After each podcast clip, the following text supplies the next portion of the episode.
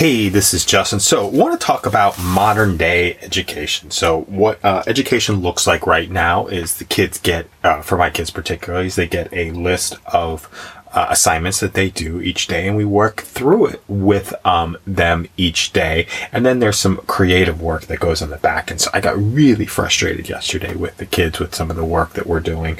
Um, yeah, you know, just. Uh, with getting through it, kind of realizing my son is getting further and further behind and probably didn't exercise the best sort or definitely didn't exercise the best type of parenting as I was going through this yesterday. So I'm thinking about it.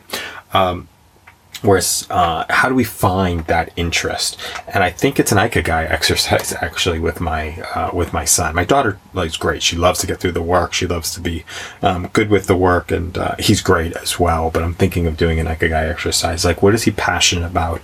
Um, what is he good at? And then what you know what does the market need? What does uh, um, you know what is wanted from him out, out there in the world and start to create. He loves to create TikTok videos and to do stuff on video. Also loves comes up with creative ways. He does a lot of his writing via um, via audio messages. So want to sort of optimize and spend some more of the time on the stuff that uh, might be more beneficial and the stuff that might be great for him to work on and to work through. So thanks so much for listening to this message and have an amazing day.